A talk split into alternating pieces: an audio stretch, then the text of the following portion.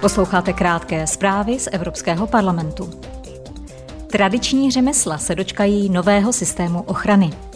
Vyjednávací týmy Evropského parlamentu a Rady se tento týden dohodly na pravidlech používání tzv.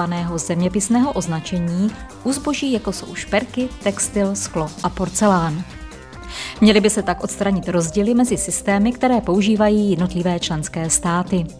Cílem je chránit původní kvalitu a tradice spojené s lokálními produkty, a to jak v EU, tak na mezinárodní úrovni. 9. května slavíme Den Evropy. Instituce Evropské unie sídlící v Bruselu otevřou při této příležitosti již tuto sobotu své dveře občanům. Parlament bude pořádat mimořádné návštěvy, interaktivní prezentace, hry a setkání s politickými skupinami. Přímý přenos z Bruselu bude zajišťovat rádio Evropského parlamentu a to od 10 hodin ráno až do 5 hodin odpoledne. Oslavy budou pokračovat 9. května v Lucemburku a 13. května ve Štrasburku.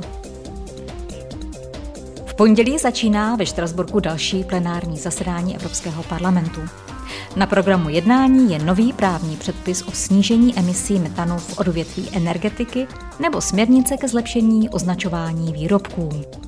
Zasedání se bude věnovat také přistoupení EU k Istanbulské umluvě o boji proti násilí páchanému na ženách a zprávám o pokroku Srbska a Kosova.